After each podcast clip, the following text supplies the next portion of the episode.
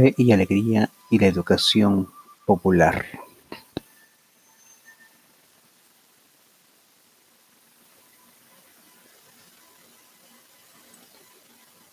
Fe y Alegría es un movimiento de educación popular integral y de promoción social, fundado por el padre jesuita José María Velas en Caracas, Venezuela, en 1955.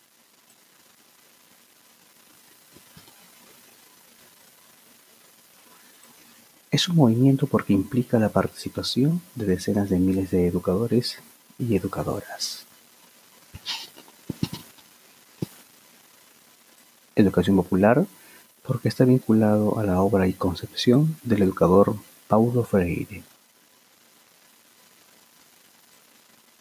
Ubica la relación educando-educador en un contexto cultural y también socioeconómico y político. El aporte de Freire. Ninguna propuesta educativa es neutral.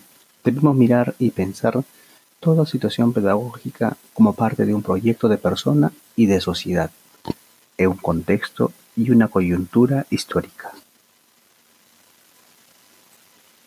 La influencia de Freire no solo fue por el éxito pedagógico, también incidió en la toma de conciencia de las poblaciones sobre sus derechos y posibilidades y como resultado se consolidaron y crearon organizaciones populares como Fe y Alegría. Leer y escribir fueron las herramientas que se desarrollaron, pero también la lectura de la realidad para la liberación.